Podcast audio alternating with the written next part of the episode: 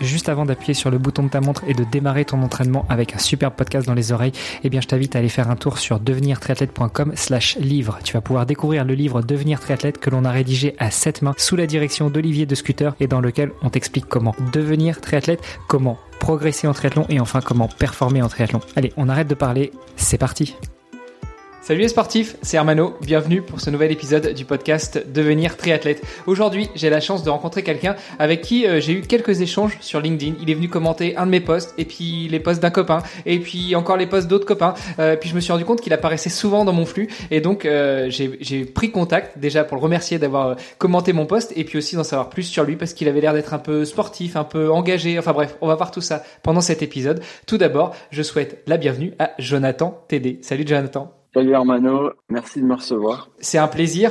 Euh, comme je le disais, il y a plein de choses à découvrir sur toi et à échanger, euh, de, de, enfin, dont je voudrais échanger avec toi. Mais déjà, la première question de ce podcast, c'est toujours la même. Je demande à notre invité de se présenter. Donc dis-nous tout, qui est Jonathan TD Alors, euh, qui je suis? Bah, Comme tu l'as dit, Jonathan. Euh, j'ai aujourd'hui, enfin demain presque, puisque ce sera le 23 décembre, 32 ans.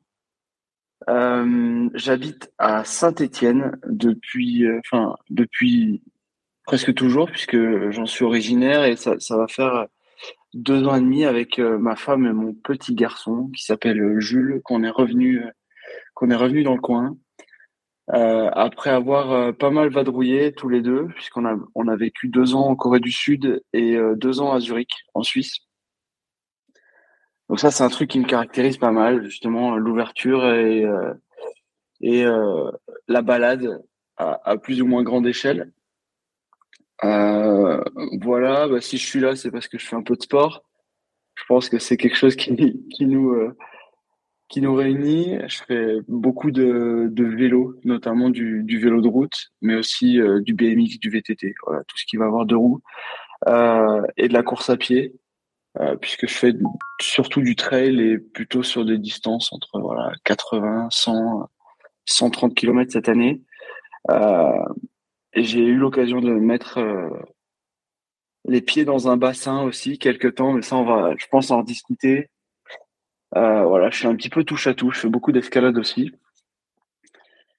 Et euh, quoi te dire? Eh ben, je suis euh, aujourd'hui euh, un professionnel de l'accompagnement puisque j'accompagne en individuel et en collectif, euh, notamment dans le monde de l'entreprise, et ben les personnes dans leur développement et dans leur recherche de performance. Et je me forme puisque je suis aussi étudiant à la préparation mentale cette année. Voilà, pour faire court, je pense que tu, tu vas me poser des questions et qu'on va peut-être creuser certains éléments, mais ah, carrément. Je vais, je vais te poser encore plein de questions parce que c'était une, une présentation qui était concise, complète, euh, mais pas si complète que ça. Euh, alors, tu nous dis que tu fais pas mal de sport, du vélo, du trail. Euh, quand est-ce que tu, tu as commencé vraiment à, à, faire du sport et à te dire que c'était un indispensable pour toi parce que 32 ans, bon, t'es encore, t'es, t'es, au milieu de, tu vois, t'es, t'es, plus euh, tout à fait euh, un jeune, alors t'es plus un ado, hein, euh, mais t'es pas encore un vrai bonhomme bien mature. qu'est-ce qui, qu'est-ce qui t'a, qu'est-ce qui, qu'est-ce qui a fait justement que tu voulais te, enfin, que, le, que, que ta rencontre avec le sport t'a défini et, et, et, peut-être va continuer à te définir encore? Je pense que c'est quelque chose qui s'est vraiment construit et ancré dans le temps. Euh, parce que dans, dans mon éducation, mes parents, c'est quelque chose qu'ils ont intégré très tôt. C'est-à-dire que le, le, sport, ça fait partie de, bah, d'une part de l'hygiène de vie, mais aussi, euh, voilà, de, d'apprendre à se connaître, euh, en, voilà, par le corps. Donc, j'ai fait, euh, de la natation, du judo, du foot. Je suis passé par le foot. Euh, et vers les 10 ans, j'ai attaqué le, BMX que j'ai pratiqué pendant euh, plus d'une quinzaine d'années. Et euh, je pense que c'est vraiment ce sport-là qui m'a qui m'a vraiment fait mordre dans le sport. Et à la fois, comme je te disais, le côté voilà apprendre à se connaître, se construire dans la pratique, euh, mais aussi ensuite se, construire dans la confrontation et dans la compétition, euh, puisque j'ai pratiqué un petit peu tous les niveaux sans être euh, particulièrement bon ou percer, mais en tout cas, j'en ai fait très longtemps. Et c'est vers l'adolescence que le sport s'est vraiment euh, ancré, puisque bah voilà, c'était le BMX ou le BMX, fallait que j'aille au sport. Euh, mes potes étaient là-bas. Euh, je sortais de l'école, j'avais qu'une envie, c'était prendre mon vélo et, et aller à l'entraînement. Et pendant mes études, donc après le bac, bah, j'avais la voiture, donc j'étais autonome. Donc je pensais qu'un truc quand j'allais en cours, c'était voilà, jeter le vélo dans le coffre et aller à l'entraînement. Et euh, bah, c'est là que c'est vraiment, euh, ça s'est vraiment ancré. Et puis après, j'ai bougé un petit peu puisque je suis parti un an au Danemark. Je me suis entraîné là-bas avec euh, avec l'équipe du Danemark. Euh, et c'est devenu complexe. Mais quand j'ai plus pu faire du BMX, il fallait que je fasse autre chose. Et rapidement, bah, étudiant, pas de sous, euh, bah, la course à pied est arrivée. parce que la course à pied, à part une paire de baskets, on n'a pas besoin de grand chose d'autre. Et euh, voilà, c'est vraiment un truc, c'est un, processus qui, qui a fait que le sport euh, s'est c'est ancré dans mon quotidien et aujourd'hui euh, vraiment dans le quotidien puisque je m'entraîne, en tout cas je pratique tous les jours. Euh, alors attends, parce que euh, donc tu découvres le sport, notamment le BMX, ça plaît, tu te, tu, tu, te mets à fond dedans, en plus de tes mhm. études, avec une seule envie, c'était euh, effectivement euh, de mettre le BMX dans la voiture, et puis à chaque fois que tu arrivais quelque part, hop, tu ouvrais le coffre et tu sortais le BMX. Euh, et puis, euh, alors, je suppose que c'est pour les études que tu arrives au Danemark. Comment est-ce qu'on fait pour se retrouver à s'entraîner avec l'équipe du Danemark. Parce que tu vois moi je rêve d'aller euh, m'entraîner que ce soit en triathlon ou autre euh, avec l'équipe de France. Mais euh, mais mais c'est pas du tout à ma portée. Donc comment on fait pour aller s'entraîner avec une équipe nationale? On, on, rencontre les bonnes personnes on a un coup de bol ça, se passe comment? Ouais je pense que c'est un, un, petit mélange de, de, de plein de trucs sympas notamment bah le comme tu dis le coup de bol parce que géographiquement ça l'a fait et puis, euh, bah, un, un, truc qui me caractérise pas mal, c'est du culot et tenter des trucs, contacter les gens euh, quand je le sens. Et c'est ce qui s'est passé, c'est-à-dire que voilà, à cette époque, euh, partir quelque part euh, sans en me disant que je vais pas pouvoir faire du BMX, je l'envisageais pas trop. Et justement, quand pendant mes études s'est présentée l'opportunité de partir un an au Danemark, je me suis dit non mais faut, faut que j'emmène mon vélo en fait.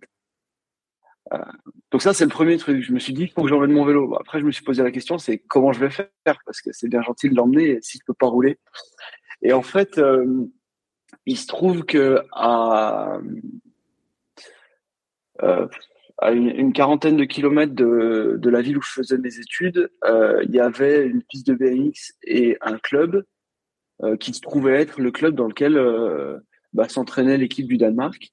Et donc j'ai trouvé qu'il y avait un, une liaison en train qui pouvait vraiment me rapprocher. Donc je mettais mon vélo dans le train, euh, je descendais du train et il me restait, euh, je sais pas, 5-6 kilomètres à faire pour arriver jusqu'au club. Bon, en BMX, c'est pas hyper confort hein, sur la route, euh, mais bon, quand on, quand on est motivé, on le fait. Euh, et il y a eu ce deal justement avec le club parce que bah, j'étais étudiant, j'avais pas beaucoup de sous, euh, où en fait eux me payaient mes euh, frais de transport, donc le, train, et, moi en retour, bah, j'entraînais un, un, groupe de jeunes. Donc pour eux c'était un peu bénéf parce que je leur coûtais pas grand chose, et en plus bah j'entraînais en anglais, donc les jeunes profitaient de ça. Moi ça me faisait pratiquer l'anglais, eux aussi. Donc en fait c'était hyper chouette. Et, euh, et ouais, c'est fait par des contacts un peu au culot en fait. Et qu'est-ce qui fait que bah, cette histoire-là, euh, elle est devenue un peu compliquée pour reprendre tes termes, et puis que tu te sois plutôt orienté sur la course à pied parce que bah, il y avait aussi l'aspect financier, tu l'as dit, mais j'imagine qu'il n'y avait pas que ça. T'aurais pu euh, aussi ne rien faire, t'aurais pu aller marcher, je sais pas, mm. te trouver une paire de bâtons et puis faire de la marche nordique euh, au Danemark, ça, ça, doit se faire quand même un petit peu. Enfin, qu'est-ce qui a fait que du BMX euh, que tu laisses au garage ou, au fond du salon ou au fond du studio à côté de ton lit dans ta chambre d'étudiant, euh, tu passes à la course à pied? Bah rapidement, tu vois, quand je t'explique tout ça, c'est ça sent quand même, euh, ça sent fort la contrainte parce que c'est vrai que prendre le train, prendre le vélo, débarquer là-bas. Après, bon, plein hiver au Danemark, je te cache pas qu'il fait pas très chaud. donc plein de petites contraintes qui s'accumulent qui font que en fait euh, ça me coûtait cher un peu mentalement de d'y aller et je me suis dit il faut peut-être faire autre chose Et bon, j'allais à la salle, je m'étais fait des potes, mais moi j'ai besoin de prendre l'air, j'ai besoin d'être dehors. Et euh, et du coup, bah, je me suis dit pourquoi j'irais pas courir, bien que jusque là, je m'étais dit mais c'est pour les fous, euh, jamais de ma vie je vais courir. Moi, je suis bien sur un vélo. Et j'ai tenté le coup et je m'y suis mis, euh, je me suis mis un petit peu de de, de, de régularité là-dessus. Et euh, c'est resté tranquillement. Je pratiquais un peu le crossfit à côté et en fait, bah, je me suis rendu compte que l'un servait l'autre et, et vice versa. Et quand je suis rentré du Danemark, euh, je me suis retrouvé entre la Savoie et la Haute-Savoie, puisque j'ai fait une licence pro, j'étais en alternance euh, chez Wedze, donc la marque de ski de, de Decathlon, qui est basée en Haute-Savoie. Et mon école était à, à Chambéry.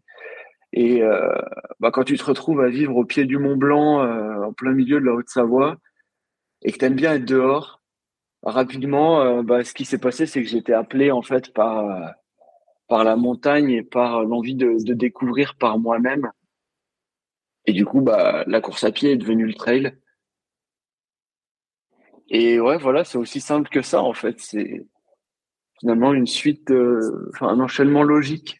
En tout cas, aujourd'hui, ça me paraît logique. Ouais, c'est aussi simple que ça. Le la course à pied est devenue trail, et j'imagine que le trail est devenu euh, ultra trail aussi? Ouais, alors le trail est, est vite devenu un peu plus long. Après, j'ai vite compris aussi en, en, augmentant les volumes qu'il allait falloir du temps et que le corps avait besoin de s'adapter.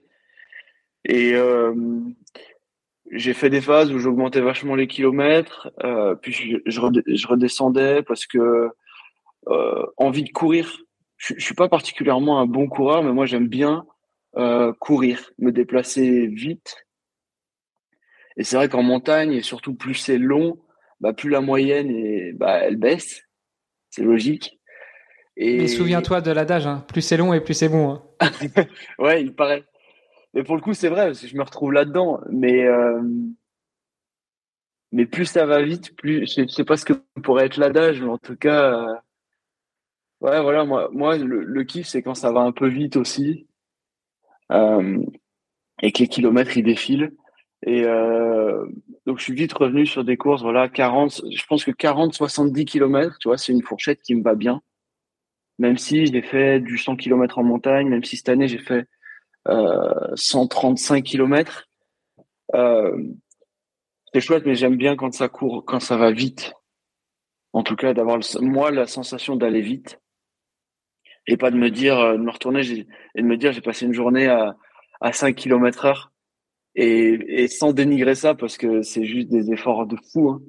Mais euh, ouais, je pense que j'ai besoin que ça, qu'il y ait du rythme en fait. Bon, du rythme, quand tu pars sur un, un 100, 130, 170, t'en as quand même. Pas tout le temps, mais t'en as quand même. Oui, c'est oui. justement la, la, la, beauté de ce sport. C'est aussi la gestion de l'effort. C'est, c'est aussi quelque chose qu'on retrouve dans le triathlon.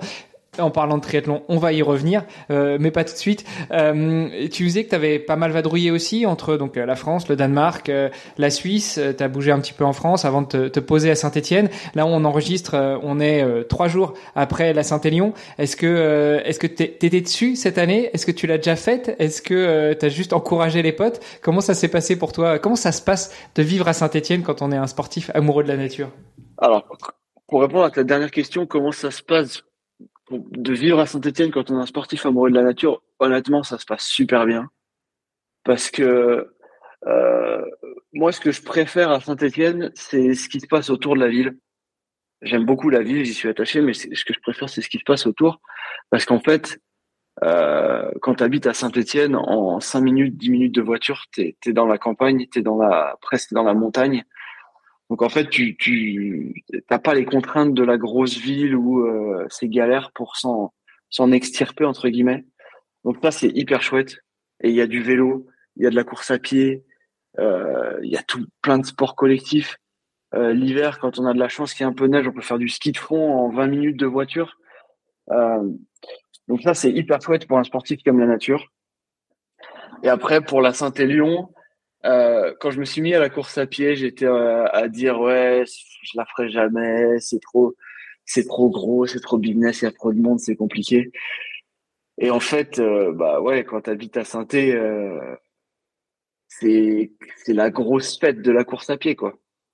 Donc tu te retrouves, enfin, presque obligatoirement à la faire aussi par le, la multiplicité des formats.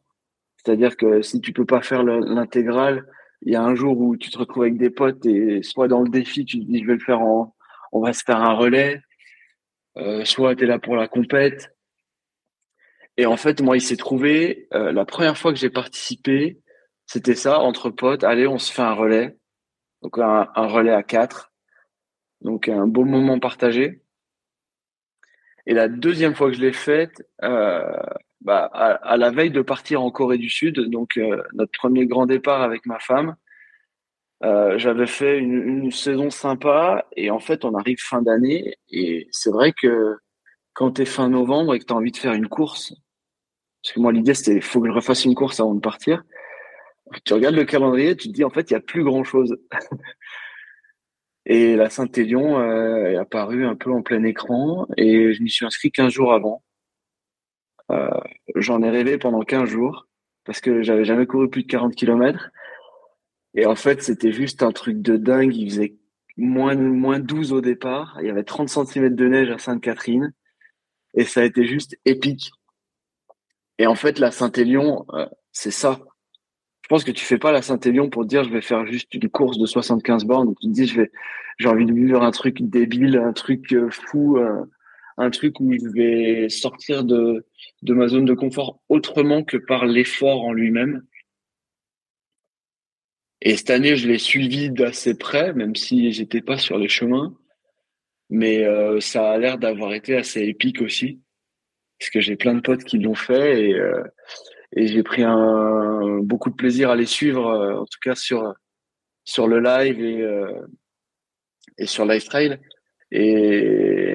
Et, c'est un peu l'impression d'être aussi sur la course, quoi, parce que c'est à la maison, les chemins, je les connais. Euh, les copains qui sont sur les chemins, je les connais. Donc en fait, euh, j'ai presque l'impression de l'avoir faite aussi cette année, tu vois. Bah, c'est vrai que euh, c'est quand même une course mythique pour les, les trailers, même si on n'est pas vraiment sur du trail. Hein, la synthé, il euh, n'y a, y a, y a, pas que du chemin de trail. Euh, après, j'ai quelques copains qui l'ont fait, qui ont, euh, qui ont dit qu'effectivement c'était mythique cette année. pas tellement pour toute la boue, mais surtout pour les conditions climatiques, le froid, le verglas. j'ai même des copains qui ont fait, parce qu'ils en avaient pas assez du 75, ils ont fait la Lyon Saint-Étienne, Lyon. Euh, et donc la première partie se fait euh, deux journées. Donc ils vont de Lyon à Saint-Étienne, 75 bornes. Il paraît que le, le, temps était juste magnifique, la météo était splendide. Euh, c'était, euh, ils ont couru sur dans une nature qui était, qui avait revêtu son, son manteau blanc. Euh, c'était juste splendide. Et puis après petite sieste et la, le retour sur la Saint-Étienne cette fois-ci avec tous les autres. Et, et là c'était, c'était plus le même, c'était plus le même délire. Mais mais j'ai quand même quelques copains qui ont pas mal performé, qui se sont bien amusés là-dessus. Donc on leur fait un petit coucou. Comme tu te dis, vivre ça par euh, par euh, par procuration, en suivant les copains, ça donne un petit peu l'impression de la vivre. Euh, dans ton parcours de sportif, il y a d'autres choses que tu as vécues et véritablement vécues pour le coup que tu as pas suivi de loin. mais tu nous as dit encore une fois que tu as pas mal voyagé. Est-ce que à chaque fois que tu as voyagé, que ce soit au Danemark, on l'aura compris, tu as fait du BMX et puis tu as découvert la course à pied et même le trail, mais en Corée, en Suisse, euh, maintenant de retour en France et en particulier à Saint-Etienne, est-ce que tu as toujours pratiqué euh, du sport? Quel type de sport t'as pratiqué? Ouais, bah écoute, euh, tu vois, depuis mon, mon premier voyage, entre guillemets, qui était le Danemark, où la course à pied s'est un peu imposée, en fait, c'est, pour moi un vrai moyen de découvrir et de, ouais, de, de, prendre, euh, comment dire, de prendre contact avec les endroits où je suis donc finalement, la, course à pied, c'est vraiment euh, présent tout le temps. Et, euh, et, et, en fait, ça m'a laissé plein de souvenirs. Donc, tu vois, la, Corée, la Suisse et tous les endroits en fait où, où j'ai pu mettre les pieds, où je suis parti en vacances. Euh, je sais que si je vais chercher bien loin dans ce travail, je peux retrouver des petites traces sympas. tu vois, je te donne des exemples. Euh, on est allé aux Philippines, on est allé, euh, je suis allé en Chine, enfin euh, partout où je vais, il y a une, ouais, il y y a, une boucle en course à pied. Depuis que j'ai découvert Strava et même toutes les applications de, cartographie et puis qu'on peut mettre des cartes, enfin un tracé sur la montre. Partout où je vais, il y a, ouais, il y a une petite trace qui me permet, en fait, qui me permet surtout d'aller découvrir avec un regard différent l'endroit où je suis Et, euh, j'ai même souvent beaucoup de plaisir à, dire à ma femme, tiens, euh, il, faut, il, faut que je t'emmène là, faut qu'on retourne à cet endroit. J'ai vu un truc en ce matin. Euh, ouais, c'est c'est un vrai moyen de, de me déplacer en fait aujourd'hui et de découvrir. Donc le sport, le sport est présent dans mon quotidien, que je sois à la maison euh, en France à Saint-Étienne, ou en fait que je sois n'importe où. Bon, après, euh, tu as quand même fait 8 ans chez Decat, donc euh, effectivement, le, le, sport est un peu présent chez toi, ça, ça se sent. Alors c'est marrant, tu dis que euh, maintenant qu'on peut mettre de la cartographie dans la montre, c'est une fonctionnalité que tu utilises euh, beaucoup parce que moi, en clair, quand je veux, je vais découvrir, j'y vais. Alors oui, j'ai la montre pour euh, plus pour avoir le suivi et pour la, mémoire, pour être, pour que ça, ça remonte dans Strava, comme on dit. Hein, si c'est pas dans Strava, ça n'existe pas. Mais mais mais j'utilise peu la cartographie. La seule fois où je l'ai vraiment utilisé, c'était cet été pour mon défi et, et ça m'a un petit peu sorti aussi de cette de cet aspect profiter de la nature. Je pense que tu es dans une autre forme de concentration. Est-ce que toi, c'est quelque chose que, que tu utilises vraiment très souvent, notamment quand tu pars à l'étranger? Ouais, ouais, moi je, suis un, je suis un gros geek de la, de la carte, je crois. Euh, besoin de, tu vois, presque des fois, euh, en fait, d'aller explorer avant d'aller explorer. En fait, je suis sur la carte et je regarde et je me dis, tiens, on dirait que là, il y a un chemin. Euh, bien souvent, je force un petit peu, euh, tu sais, parce que sur Strava, quand, ça te propose des, des trucs un peu automatiques et, et, et, moi je vois que ça a l'air de passer, bah, je mets le mode manuel et je fais tracer au milieu du champ, au milieu de parce que je me dis ça a l'air sympa de l'autre côté. Donc c'est vrai que je fais beaucoup ça et euh, et c'est aussi un moyen entre guillemets de de me sécuriser parce que quand tu te retrouves dans un pays où tu connais pas la langue, tu connais rien, tu t'es même pas sorti de la ville, tu sais pas où tu vas. Euh, je reconnais que c'est euh, c'est un moyen de me dire, je, ça va, je sais que je vais rentrer. ça doit certainement rassurer ma femme aussi, parce que je suis toujours rentré. Et euh, ouais, et puis ça, ouais, c'est une habitude que j'ai pris, euh, que j'ai prise et euh, et je le fais souvent. Ça me permet aussi d'éviter, enfin d'optimiser. Tu vois, on parle d'optimisation, mais c'est vrai que bah, maintenant avec un, petit et puis voilà une vie à deux, euh, c'est toujours important pour moi d'optimiser le temps que je prends pour moi, mais aussi de m'assurer que bah, ma balade euh, qui devait durer une heure, elle en dure pas trois parce que je me suis paumé et que je suis bien là euh, pour le petit déj et pour partager du temps à, la maison. Donc c'est vrai que c'est un, un, bel outil moi que, que j'utilise beaucoup et en particulier que j'utilisais beaucoup à l'étranger. Qu'est la, la, cartographie et le guidage sur la montre. C'est bonnes excuses. Je vais peut-être euh, commencer à regarder et, de plus en plus. et en même temps, tu vois, pour compléter, euh, ça me permet de profiter d'autant plus. Tu vois, tu me disais euh, que toi, le fait de pas avoir la carte, tu profites à fond. Et en fait, moi, je pense que je profite à fond parce que je sais que je vais pas me perdre. Donc, en fait, mon esprit, il est vraiment à voir ce qu'il y a autour de moi et euh, la montre va me ramener à la maison et je découvre. Quoi. Je, je valide ta proposition. Euh, je, je, je, vais euh, je vais l'étudier en y travaillant un petit peu plus. Euh, c'est vrai que ça pourrait aussi permettre de, de, changer un petit peu les habitudes parce que parfois quand euh, on n'a pas forcément de plans euh, d'entraînement qui sont établis, et eh ben on se dit je mets les chaussures et puis je vais courir sur la ligne droite ou, ou là où j'ai l'habitude de sortir et puis finalement bah, sortir la carte ça peut aussi permettre d'aller découvrir d'autres choses. Il y a plein d'outils, il y a Strava, il y a quand on utilise Garmin, il y a Garmin qui le fait. Euh, on peut utiliser d'autres outils comme euh, Open Runner euh, ou comme d'autres encore qui permettent finalement de, de paramétrer aussi bah, le dénivelé, la distance, le temps, etc.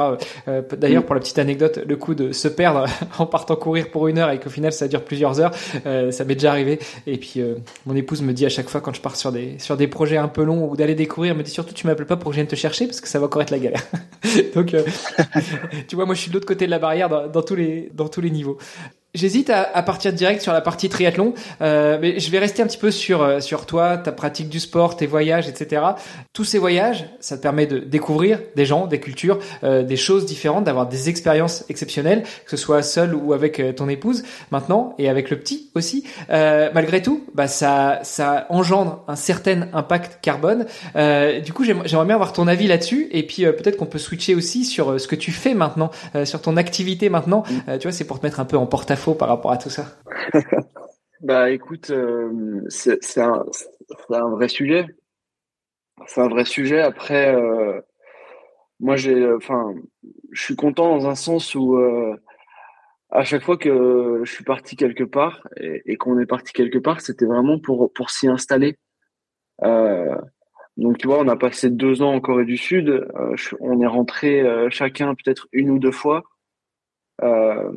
Et notre volonté, c'était vraiment de s'y installer et de vivre bah, comme les locaux, avec les locaux et à leur manière, et pas voilà d'être là pour du pour zapping entre guillemets et se dire on fait des allers-retours, on, on s'intègre pas pleinement.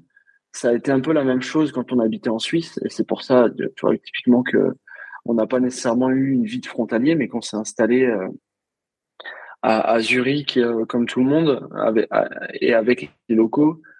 Euh, après, une fois qu'on a été sur place, tu vois, j'ai jamais pris autant les transports en commun que quand on vivait à Séoul. où je me déplaçais même en vélo. J'allais au magasin parce que je bossais chez Decathlon à ce moment-là.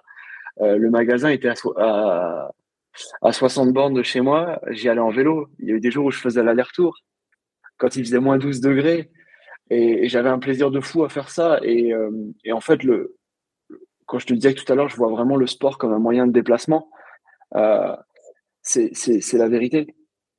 Euh, et quand on habitait à Zurich, j'ai vécu pendant deux ans en vélo, c'est-à-dire que la voiture était au garage et elle nous permettait bah, vraiment ponctuellement de faire l'aller-retour entre Saint-Étienne et Zurich même si on y était, on y a vécu pendant le Covid, donc on n'a pas fait beaucoup d'allers-retours, hein, je te le cache pas, parce que la frontière était assez, était assez opaque. Et euh, ouais, un plaisir de fou à pas prendre la voiture et à trouver des solutions alternatives justement de, de déplacement, euh, à aller au magasin en vélo, à revenir en courant, le lendemain bah, y retourner en courant et revenir en vélo. Euh, et en même temps, moi, je c'était pour moi une façon de vraiment valoriser ce temps de déplacement, justement, qui devenait aussi un temps d'entraînement, en tout cas un temps de pratique, et, pas un temps de stress et d'énervement derrière un, volant euh, dans les bouchons ou à attendre le feu vert. Et, euh, dans notre retour justement en France et notre euh, implantation à Saint-Étienne, ça a vraiment fait partie du schéma qu'on avait dessiné euh, le but, c'est d'avoir à se déplacer le moins possible au quotidien. Donc de trouver euh, une crèche qui soit le plus près de la, maison, euh, la maison qui soit le plus près des transports en commun si possible, avoir un vélo.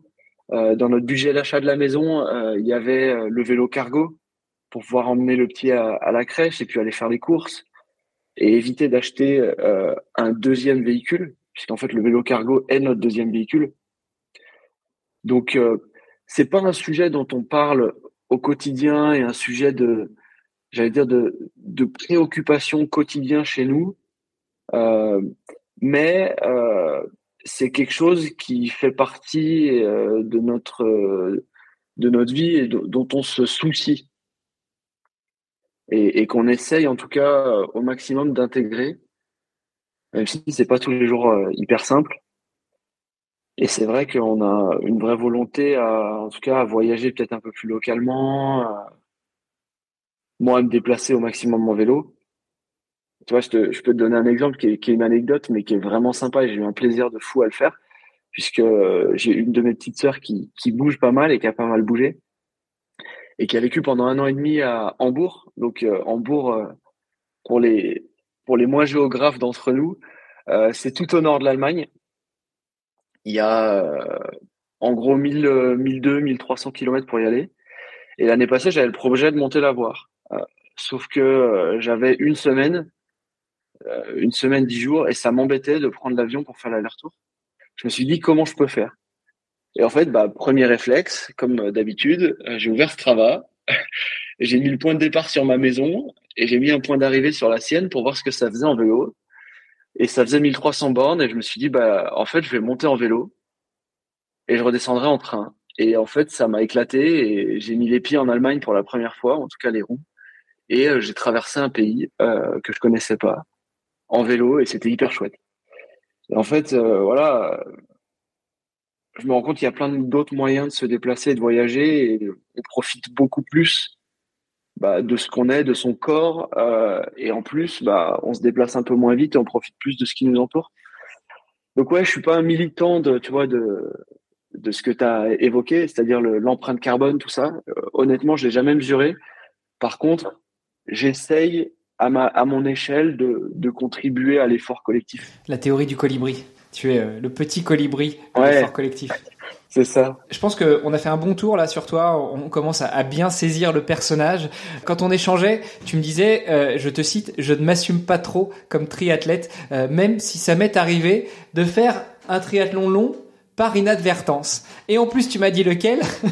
Euh, c'est pas le genre de triathlon déjà que tu fais par inadvertance, et puis en plus un triathlon aux distance Ironman. Est-ce que tu peux nous dire, nous en dire plus justement sur cette expérience? Mais quand je te dis nous en dire plus, c'est vraiment qu'est-ce qui t'a amené à aller là. Euh, Quelle est euh, cette inadvertance qui t'a fait poser un pied sur ce sur ce sol là euh, Et puis après, on, on, détaillera un petit peu, mais voilà, ce qui m'intéresse aussi, c'est de savoir comment tu t'es préparé, qu'est-ce que tu as ressorti ou plutôt ressenti pendant cette expérience? Qu'est-ce que tu en as ressorti? Quels conseils tu pourrais donner à des gens qui voudraient, eux aussi par inadvertance, monter sur un triathlon long, voire un des plus difficiles dans le coin? Enfin bref, voilà, le micro est à toi. Raconte-nous tout, Jonathan.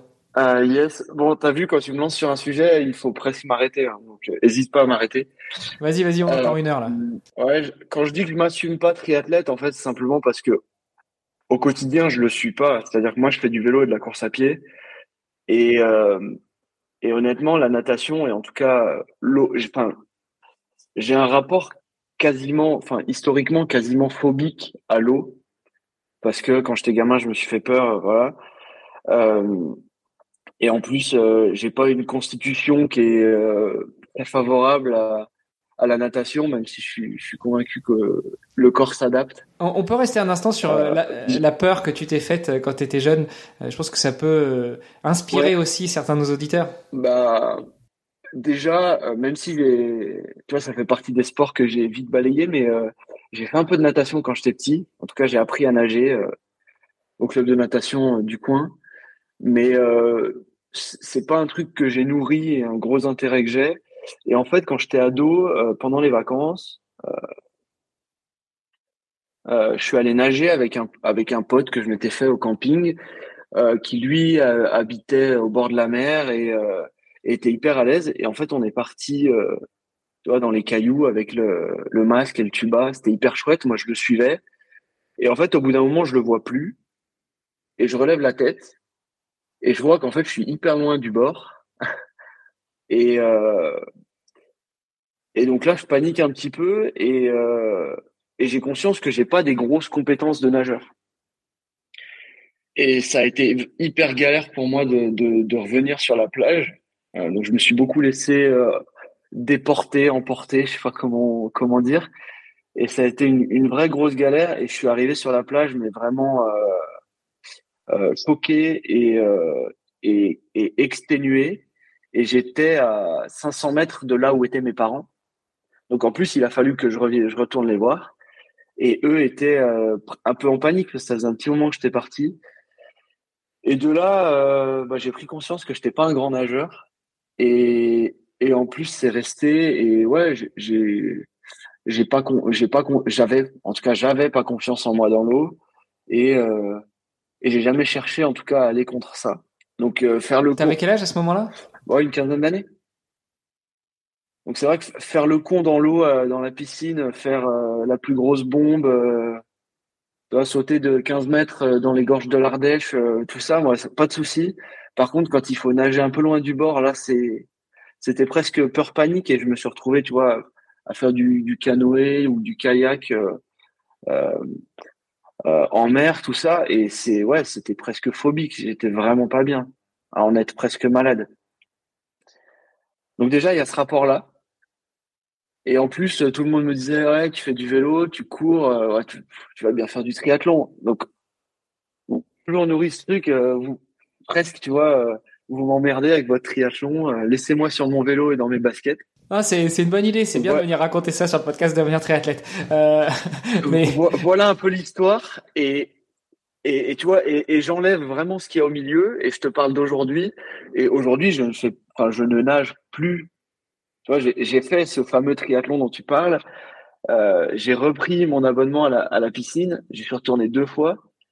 Et, euh, et je me suis dit, mais qu'est-ce que je fais en fait? Pourquoi j'y vais? Et j'ai pas trouvé la raison, la réponse en fait. Et c'est pour ça que je me suis dit, ça sert à rien de forcer le truc. J'y retournerai le jour où j'aurai envie. Mais c'est pour ça que voilà, aujourd'hui, quand je te dis que je m'assume pas triathlète, c'est parce que dans, dans ma pratique, je le suis pas.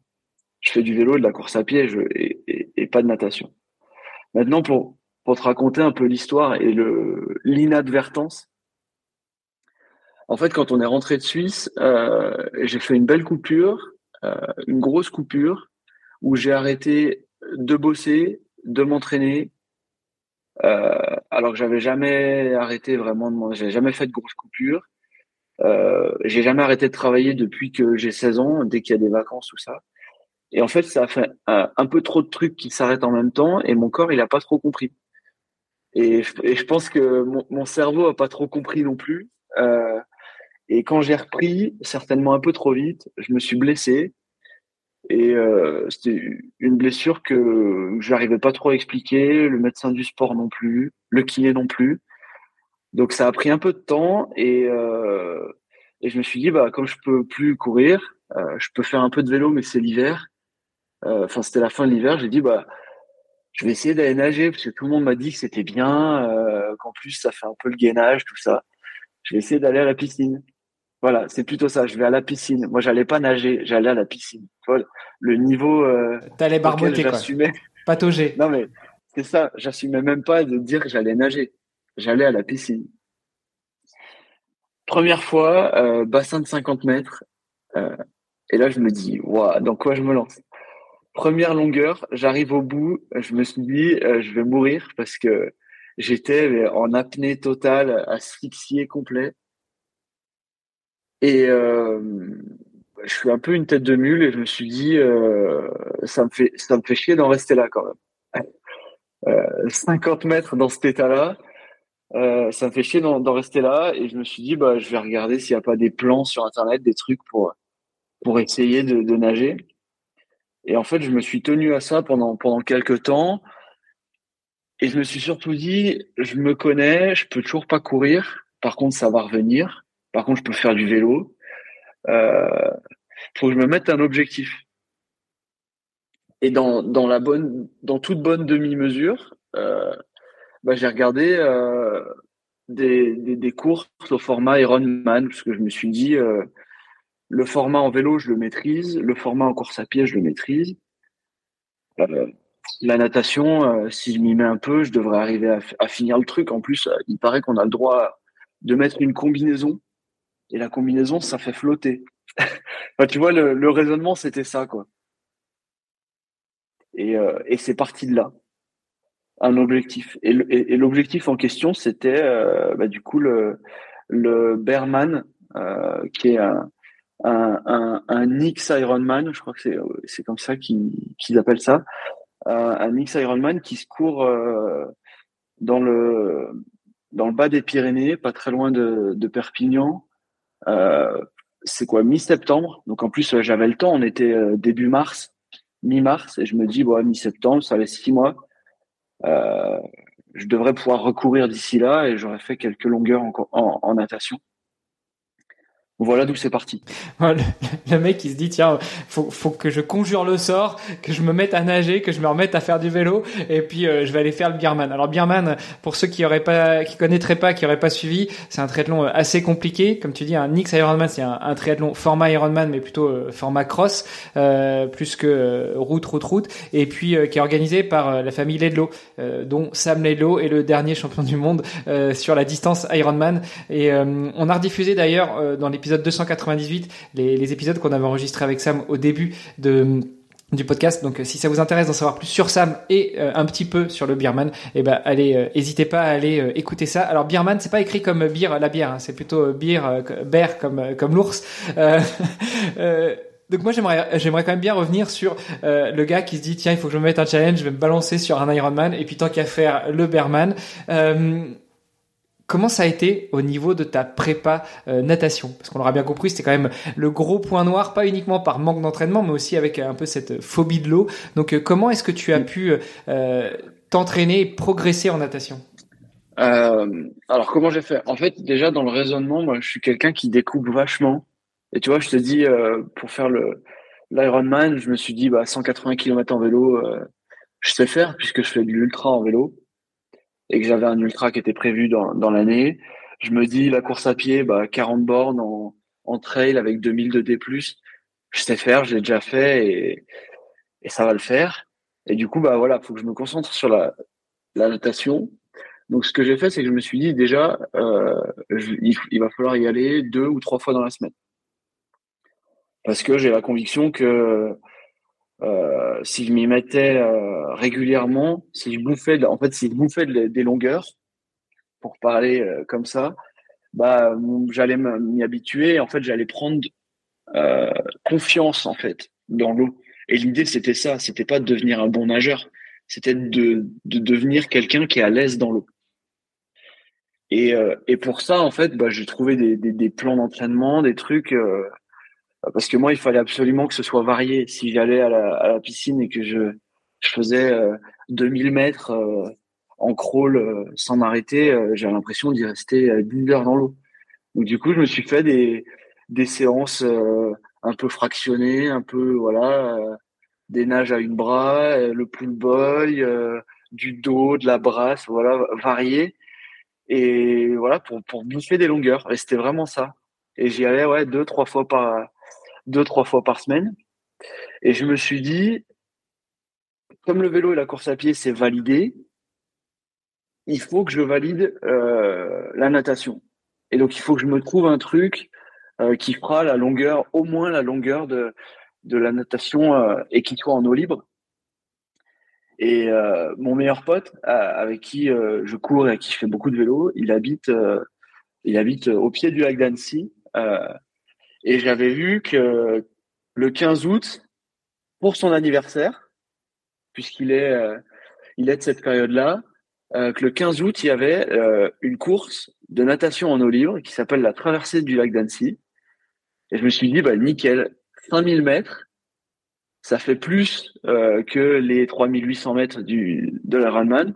Donc en fait, si je valide ça bah, un mois avant la Berman, c'est bon, j'ai tout coché J'aurais plus qu'à tenir, à, continuer de m'entraîner tranquille pour.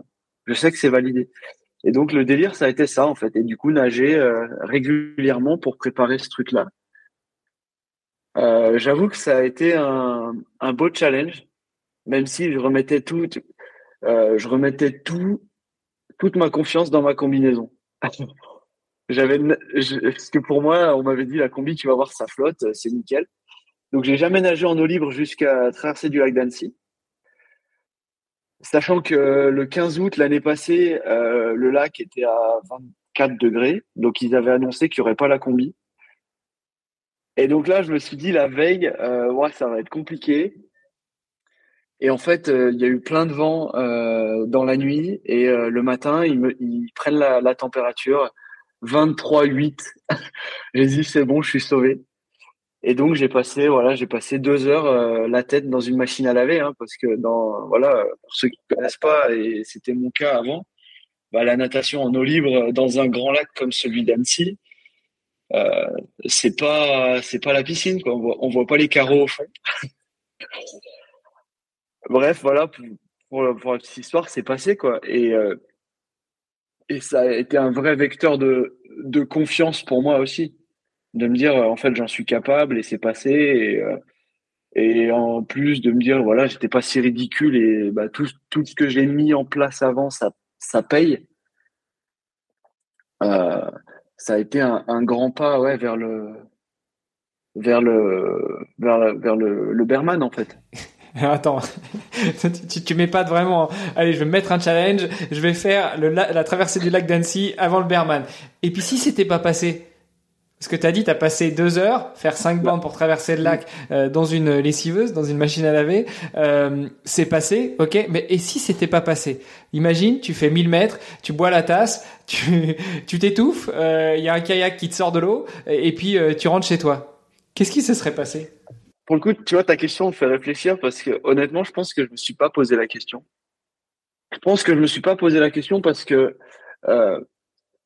la construction vers ce truc-là était tellement logique à ce moment-là pour moi que tu vois, enfin, ça faisait, euh, on était quoi, août, mars, avril, mai, juin, ouais non, ça faisait quatre mois que j'allais à la, à la piscine deux, trois fois par semaine, que j'étais hyper sérieux, tu vois, dans l'approche. Je m'étais dit, de toute façon, ça va passer. En plus, il y a la combi. Euh, et, pour moi, c'était si si ça finit en, dos crawlé dans la combi, euh, c'était ça quoi. Mais enfin, ça allait finir. Et si c'était pas passé, je pense que dans ma façon de réfléchir, euh, ça m'aurait donné les clés, ou en tout cas ce qui manquait pour que ça passe le jour J, un mois et demi plus tard. Je pense que c'est un peu comme ça, enfin dans cette logique que j'étais. Et, et j'avais, ouais, j'avais confiance dans dans ma capacité en fait à, à mettre en œuvre ce qu'il fallait pour que ça passe en fait. Je pense que c'est ça. En fait, la vraie clé, c'est ça, je pense. excellent, excellent. Bon, donc du coup, là, tu as traversé du lac Nancy, ça passe. Euh, Est-ce que pendant ces quatre mois de préparation où tu nageais deux, trois fois par semaine, euh, incluais quand même toujours de la natation et de la course à pied, ou t'étais vraiment resté que sur la partie, euh, pardon, du vélo et de la course à pied, où tu faisais que de la natation? J'ai peur de la ah réponse. Non, carrément. Non, non, carrément.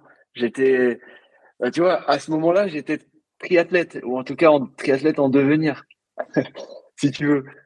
Euh, parce qu'il y avait, il y avait du vélo. Euh, tu vois, l'hiver, j'ai passé pas mal de temps sur Zwift. Euh, euh C'était quand, de toute façon, fin juin, euh, avec mon, mon meilleur pote, on avait euh, l'échéance de de la Race Cross France donc euh, il fallait faire du volume, euh, du volume en vélo quand même, puisqu'on avait, on avait un, beau morceau devant nous. On a fait le, le 1000 km, qui faisait 1100. Et, euh, la course à pied, bah, en fait, dès que je pouvais et dès que ma, ma hanche avait l'air de m'y autoriser, j'allais courir en fait. Et c'était calé avec mon kiné pour que, bah, pour que je fasse ça la sensation. Et donc, il y avait un peu de volume de course à pied. Et à partir de début juin, c'est là où j'ai commencé à vraiment recourir. T'avais quand même pas trop laissé de côté les deux autres sports. T'étais un triathlète ah en devenir. Ça représentait quoi comme volume d'entraînement pour toi? Euh, On le rappelle, hein, tu n'étais pas triathlète du tout. Donc t'as même pas fait un petit sprint ou un petit euh, courte distance. Toi, euh, la seule course de préparation que t'as faite, c'était la traversée du lac d'Annecy. Euh, mais justement, ce que j'essaie de ressortir de ça, c'est l'essence même de, de, ta préparation. Donc euh, au-delà du, du, délire, du défi ou du je vais me lancer dans cette course-là, comment est-ce qu'on se prépare sans se mettre trop de charge mentale, tout en réussissant, réussissant à concilier aussi vie de famille parce que tu étais déjà papa et, et certainement projet professionnel. comment est-ce qu'on arrive à, trouver cet équilibre? Euh, C'est de l'organisation, je pense, beaucoup. Euh, pour répondre à, ta question sur le volume, je je sais pas, c'est une, ouais, une dizaine d'heures par semaine. après, en fonction des semaines, ça dépendait, puisqu'il y, a, il y avait des semaines où il y avait des, des, impératifs et j'en faisais moins que la semaine d'avant ou moins que la semaine, la semaine d'après. Mais euh, disons que notre organisation me, me, permettait de me permettait de le faire et, c'était cool. Euh, mais euh, non, non, ouais, les, les, trois étaient, étaient très présents. Et après, dans, dans la logique et pour la charge mentale, en fait, je me suis jamais vraiment mis la, la pression. Pas, pas, en me, disant que j'étais sûr de moi et que ça allait marcher, mais c'est juste en me disant, bah, de toute façon, c'est, un défi que je me suis lancé. Donc, euh, je vais mettre tout en œuvre pour que ça le fasse. Et si ça le fait pas, c'est, de toute façon, c'est pas très grave. Donc euh, voilà, moi, ma logique c'était le triathlon, c'est de la natation, du vélo, de la course à pied. Donc dans mon quotidien, bah il y avait un, peu de vélo, un peu de natation et un peu de course à pied. c'est comme ça vraiment que j'ai, abordé la ma, préparation en fait. après, pour, la charge mentale, je, viens d'y penser à l'instant. Euh, j'ai pas tout inventé tout seul. Hein.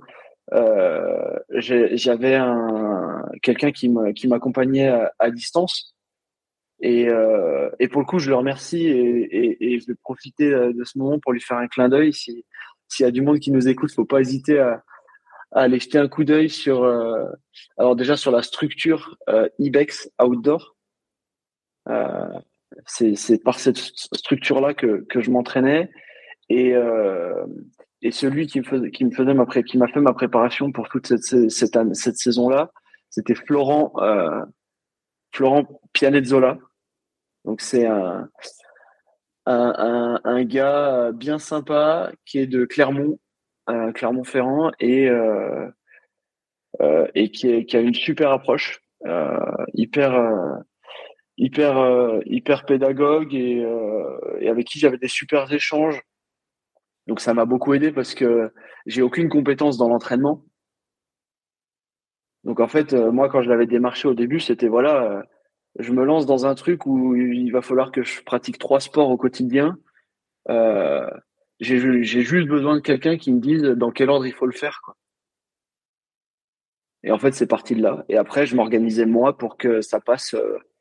pour que ça passe. Bon, donc ça, c'est sur la partie prépa. Maintenant, on est le mm. jour J. on est en septembre 2022 prêt à se lancer dans ce gros défi euh, du gros nounours du sud de la France. Euh, sur quel euh, quel est ton état d'esprit quand tu es sur la plage avant le départ? Alors, mon état d'esprit plutôt, enfin même hyper relâché et je vais t'expliquer pourquoi. Hyper relâché parce que sur la plage avant le départ, on nous a dit qu'on pouvait mettre les combis.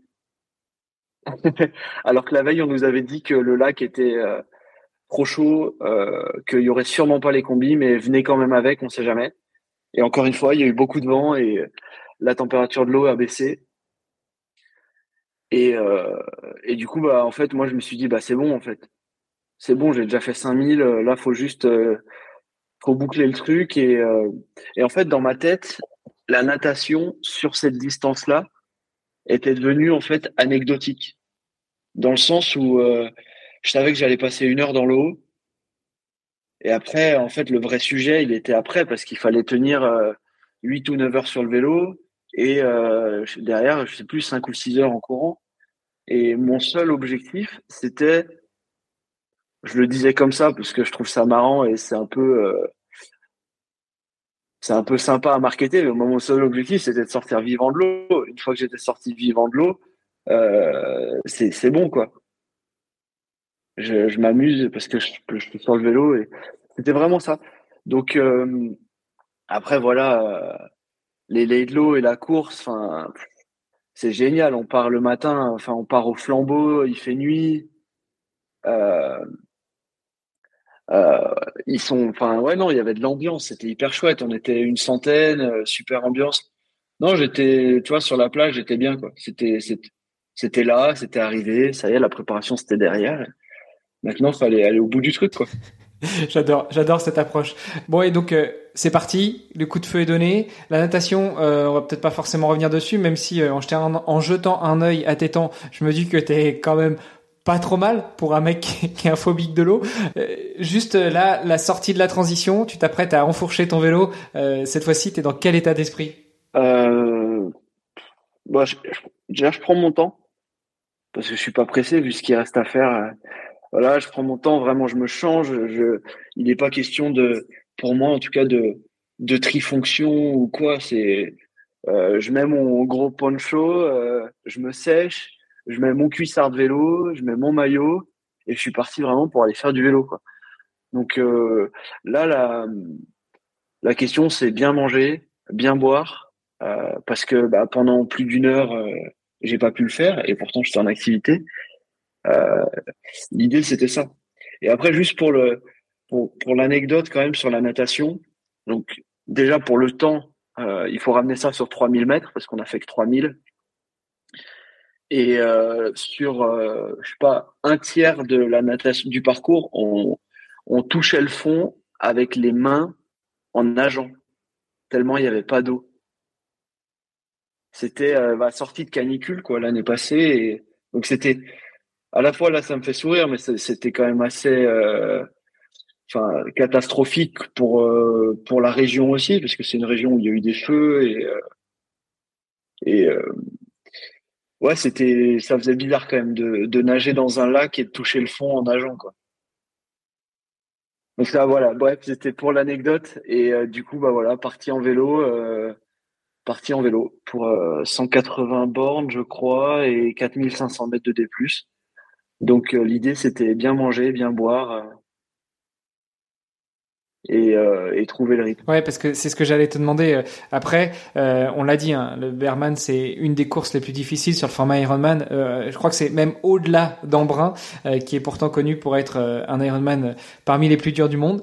bon, hormis ceux qui sont dans le Nord, etc., des Norseman, des trucs comme ça, qui sont au-delà, qui sont vraiment des, des de l'extrême. Mais, mais là, le Berman se définit lui-même comme X3, mais XXL. 8 heures sur le vélo, même pour les meilleurs. Attends, comment c'est possible? 180 bornes sur un Ironman, on fait 4h30, 5 heures, tu vois. Là, 8 heures. Pourquoi autant? Bah, 8 heures, euh, déjà parce que, parce que 4500 mètres de dénivelé positif.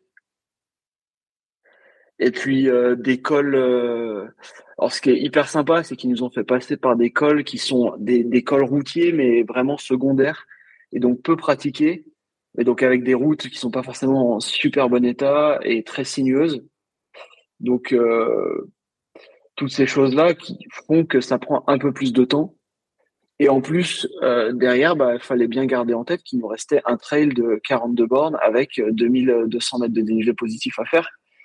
Donc, euh, j'allais dire, tu prends un peu plus le temps, mais en fait, non. Hein. moi, à aucun moment, j'ai pris le temps. En fait, j'étais j'étais au rupteur une bonne partie du parcours. Et, j'étais quand même content de descendre du vélo. Après, euh, ça vient de me venir, mais euh, par rapport à ta question d'avant, euh, quand je suis monté sur le vélo, le, premier truc que je me suis dit, c'est pars tranquille. Parce qu'en fait, c'était la première fois. En fait, quand je suis monté sur le vélo, j'ai réalisé que c'était la première fois de ma vie que je sortais de l'eau et que je partais en vélo. Je me suis dit, mais en fait, c'est la première fois que je fais cette transition. Donc du coup, mais du coup, j'ai gardé ça en tête et je me suis dit reste reste tranquille. Et, euh, et ça m'a, je pense que ça m'a servi du coup. Bah ouais, plutôt ouais. Encore une fois, quand on voit les temps, ça, ça a l'air sympa. Et puis euh, tu l'as dit, une fois qu'on pose le vélo, on enchaîne sur un, un petit trail de 42 bornes avec 2200 de D+. Sur les 4400 de, de vélo, on se rend peut-être pas forcément bien compte, mais euh, tu l'as dit, vous passez par des cols. Donc en plus de la difficulté de l'épreuve, en plus euh, de l'alimentation, j'imagine qu'il y a aussi toute la partie euh, euh, vestimentaire, parce que en septembre, enfin fin septembre dans les Pyrénées, il peut y faire aussi bien magnifiquement beau que se les peler quand on est en haut d'école. Comment tu gères ça aussi? Ouais. Bah là c'était, beaucoup là c'était royal, parce qu'on a eu des, des on a eu des super conditions. il y avait, je crois qu'il y avait peut-être un peu de vent sur le vélo, mais on a eu non, on a eu des super conditions. Après, ce qu'il faut savoir, c'est que le, Berman, il n'y a pas de ravitaillement. C'est-à-dire qu'on est, on est autonome. Donc, c'est nous qui prévoyons nos ravitaillements sur chaque transition. Et euh, sur le vélo, on avait un sac de délestage à peu près à mi-parcours où il fallait qu'on prévoie nous-mêmes bah, ce qu'il allait nous falloir en boisson et ce qu'il allait nous falloir en, nutrition. Euh, et donc du coup, bah, prévoir aussi euh, des vêtements, des vêtements si jamais c'était un peu un peu compliqué. Après, moi, je sais que en vrai triathlète, j'avais quand même une sacoche sur mon vélo. ouais, non, mais c'est là où. T'avais la roulotte aussi qui était derrière, non? Ouais, c'est un peu ça. Euh, mais euh, j'avais prévu, j'avais une petite sacoche avec un coupe-vent. Enfin, tu vois, j'étais. En fait, j'étais plus en mode, je suis sur un ultra que je suis sur un triathlon où il faut chercher de la perf. Et, et de toute façon, euh, avec 4500 mètres de D+, tu, tu vas déjà tu vas pas avec un vélo aéro et tu vas pas en cherchant euh, euh, les grammes. Euh, le plus important, euh, le plus important, c'est de s'économiser et de bien gérer. Et ça a été la clé, en fait. tu m'étonnes. Donc tu poses le vélo euh, après plus de 8 heures d'effort sur le vélo et pas que euh, après la, la, natation. Et puis là, tu, tu, commences à attaquer le trail. Euh, j'ai vu en regardant ces résultats que tu as une progression impressionnante. Tu sors, enfin tu, tu, fais le 13e temps vélo, le 13e temps natation, je crois, un truc comme ça. non, 29e temps natation. Tu fais le 10e temps vélo. et puis par contre, en course à pied, qu'est-ce qui s'est passé en fait? T'étais, euh, c'était ton second souffle je crois, un truc comme ça. Ouais, tu fais troisième temps a priori. Non, ou troisième. En fait, euh, en fait, pour moi, c'était parfait parce que je commence par le truc le plus compliqué dans ma tête, en tout cas, qui est la natation. Parce que j'en ai, enfin, il y a six mois, je savais pas nager, donc je me dis, euh, le plus, le plus dur, il est là. Après, je me dis, je fais le vélo. Alors le vélo, c'est, c'est mon kiff, mais c'est pas forcément, c'est pas le sport dans lequel je, je m'entraîne pour être performant. Donc euh, je me dis voilà le vélo. Euh, l'année prochaine, l'année prochaine, t'es réinvité mais en BMX par contre. Ah, là, ça, là, 8 heures, c'est 80 heures hein, qu'il va falloir. Euh, et en fait, déjà le vélo à la fin, j'en avais marre parce que l'effort est quand même est quand même vraiment exigeant et et, et, et, l'école était complexe. Donc j'étais content de poser le vélo et je me dis voilà, contrairement, en fait, dans ma tête, je m'étais dit mais je, je vais à l'inverse de la plupart des, des, des, gens qui font du triathlon. Où il y en a beaucoup qui sont qui viennent de la natation, ou qui sont très à l'aise là, ou qui viennent du vélo. Et moi, en fait, euh, je pose le vélo et je me dis, bah ça y est, je suis dans mon, je suis dans mon jardin maintenant. et, euh, et c'est là où c'était sympa en fait, c'est que moi je pose le vélo avec euh, avec le sourire. Je me dis ça y est, là, là je vais je vais courir. Ça va être dur, mais là je vais courir. Et en plus, euh, la spécificité de ce parcours, c'est qu'on attaque par, en fait, on fait un kilomètre vertical. Donc, on prend 1000 mètres de dénivelé positif sur 5 km 5. Et après, on fait 15 bornes de descente. Donc, typiquement, le genre de truc, en plus, moi, qui m'amuse. En tout cas, qui me plaît. Où faut monter, faut être, euh, faut prendre un peu son mal en patience. Tu sais que tu vas mettre une heure pour monter euh, les, les 1000 mètres et faire les, les 5-6 kilomètres.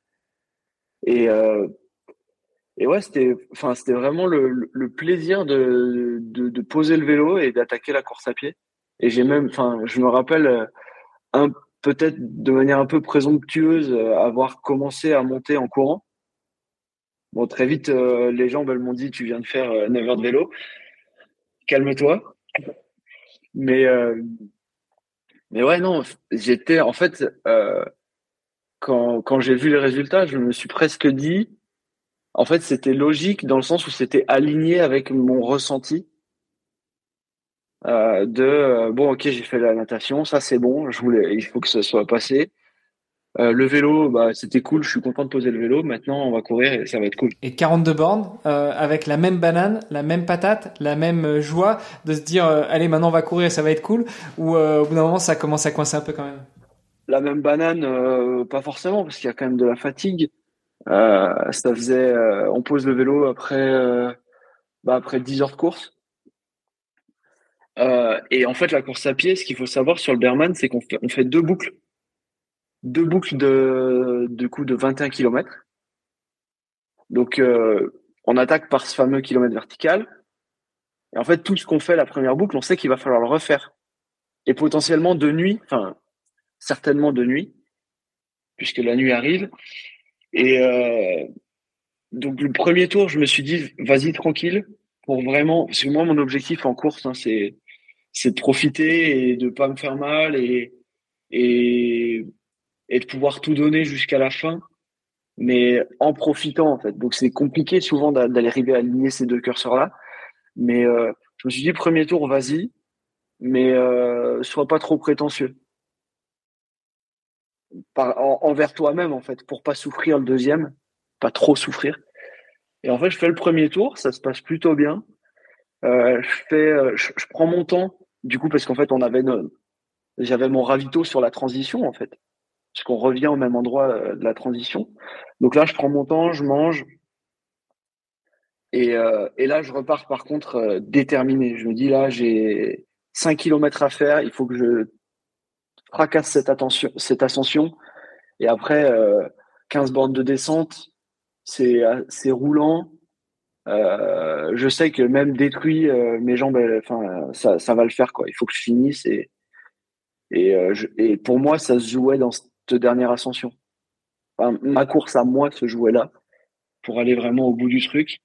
Et, et dans la dernière boucle, en fait, ce qui est sympa pour moi, moins pour eux, c'est qu'on rattrape des gens qui sont dans leur première boucle.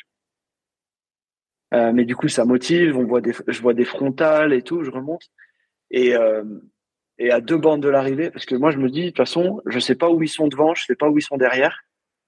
Donc en fait, du coup, faut que j'avance parce que je veux pas me faire rattraper. Et euh, et voilà, par inadvertance, peut-être que je rattraperai quelqu'un.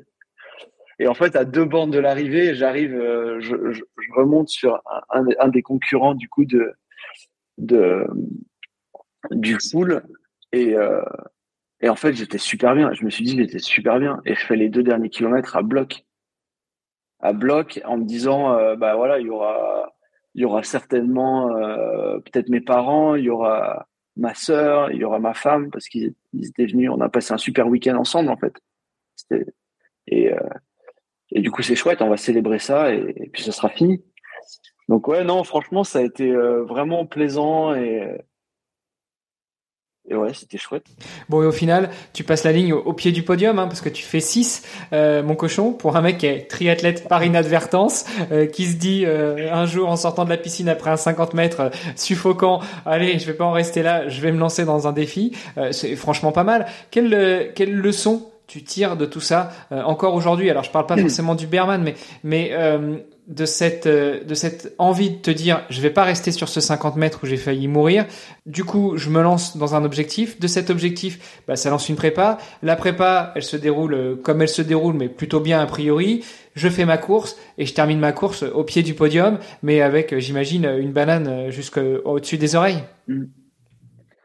bah déjà le premier enseignement c'est que ce triathlon c'est je pense que c'est pas un triathlon comme les autres mais vraiment pas enfin et c'est pour ça qu'il me qu'il a pu me correspondre.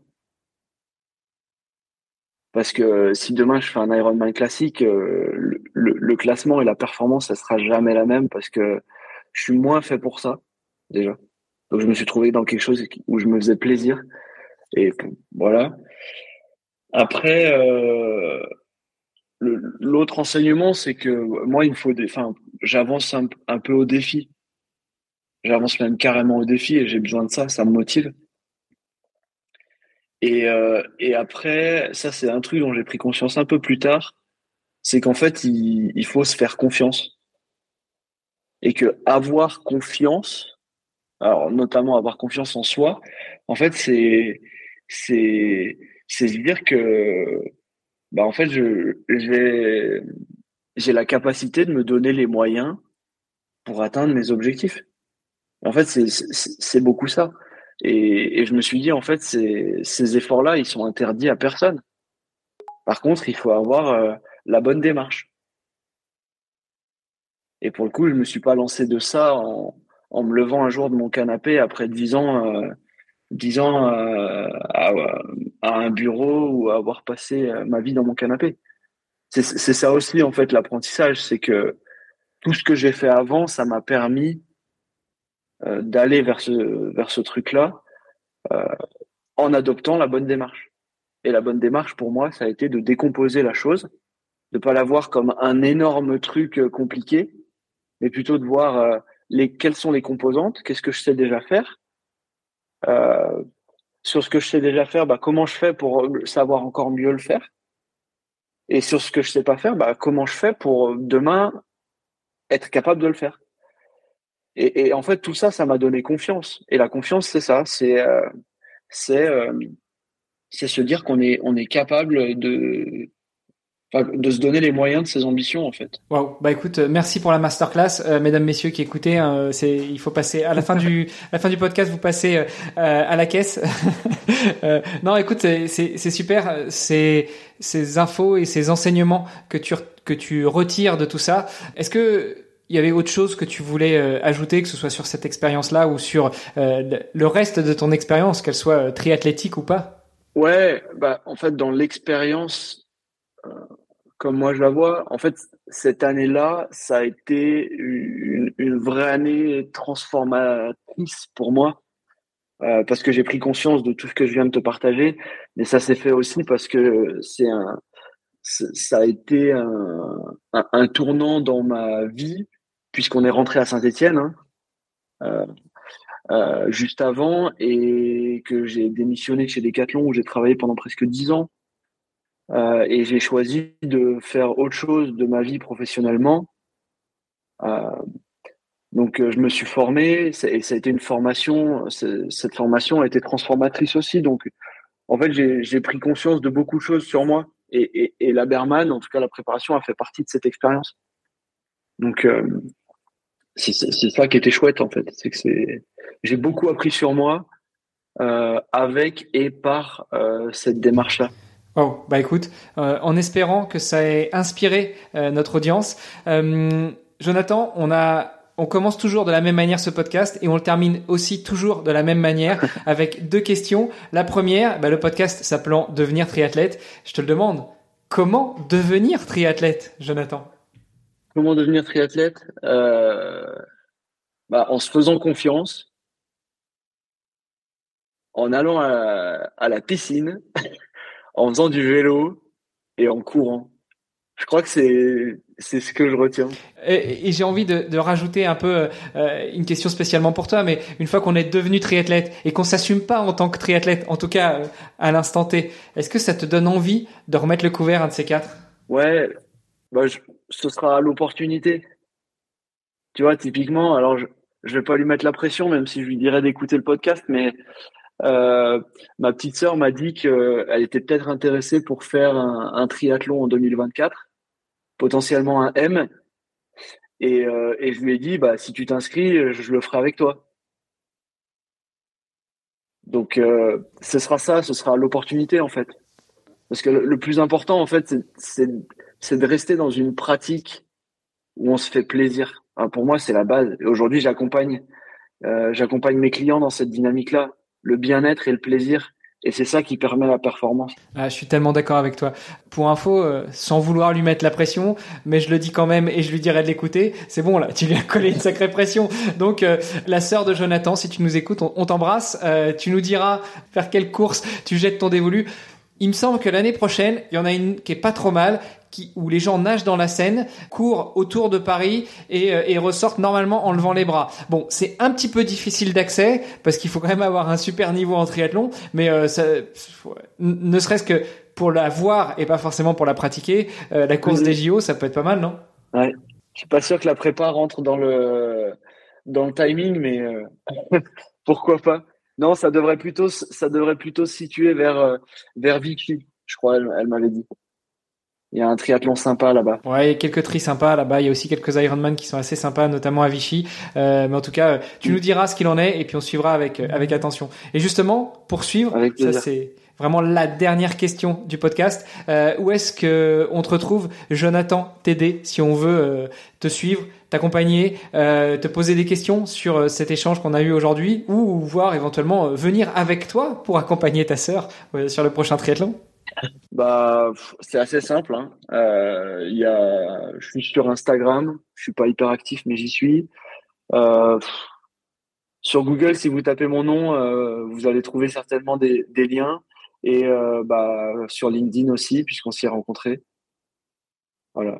Mon nom, mon prénom, et euh, normalement, il y, en en a pas beaucoup qui s'appellent comme ça. Ouais, puis euh, sinon, euh, euh, devenirtriathlète.com, vous, vous allez chercher l'épisode avec Jonathan, et puis on met toujours le lien vers un des réseaux sociaux pour pouvoir vous contacter. Donc, en l'occurrence, soit Insta, soit, soit, LinkedIn. merci beaucoup, Jonathan, pour ce moment qu'on a passé ensemble. J'espère que tu as, as passé un bon moment, tu as apprécié cette expérience podcast? Ouais, c'était génial. Bah, merci à toi déjà pour la confiance. Euh, J'espère que j'ai pas trop raconté, euh, pas trop raconté de conneries. Et euh, ouais, ça, en fait, c'est un bonheur de se replonger dans bah, dans des expériences passées et notamment bah, des belles expériences comme comme peut l'être la Berman. Yes, c'est une course qui qui donne envie quand même. Alors moi c'est dommage, j'ai rangé le vélo dans le garage et, je vais pas le ressortir, un peu comme ton BMX, mais euh, mais c'est vrai que euh, ne serait-ce que pour euh, la beauté de l'effort en en lui-même, en elle-même la beauté, ça, ça donne envie d'y aller. Donc peut-être qu'un de ces quatre, je, je succomberai aux sirènes. Et, et pour le coup, je pense qu'il y a plus besoin de leur faire pub, mais voilà, la famille Ledlow, merci pour leur accueil, merci pour la, la joie et l'intensité qu'ils mettent dans l'organisation de cette course, qui est une course familiale en fait. Et euh, ah, c'est génial, c'est des passionnés. Il y a, si on parle anglais, il faut y aller parce que c'est une grosse bande d'anglo-saxons euh, qui habitent euh, dans la région et euh, ouais, c'était un bonheur. C'était vraiment un bonheur de, de, participer à cette course qu'ils organisent avec, euh, avec le cœur. Eh ben écoute, le message est passé. Merci encore Jonathan. On te souhaite euh, une bonne journée, une bonne continuation. Et puis, euh, chers auditrices, chers auditeurs, on se retrouve la semaine prochaine pour un nouvel épisode. Ciao.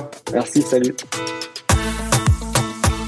Merci d'avoir écouté cet épisode jusqu'au bout. N'oubliez pas de rejoindre notre groupe Facebook pour discuter avec les invités, commenter et poser vos questions.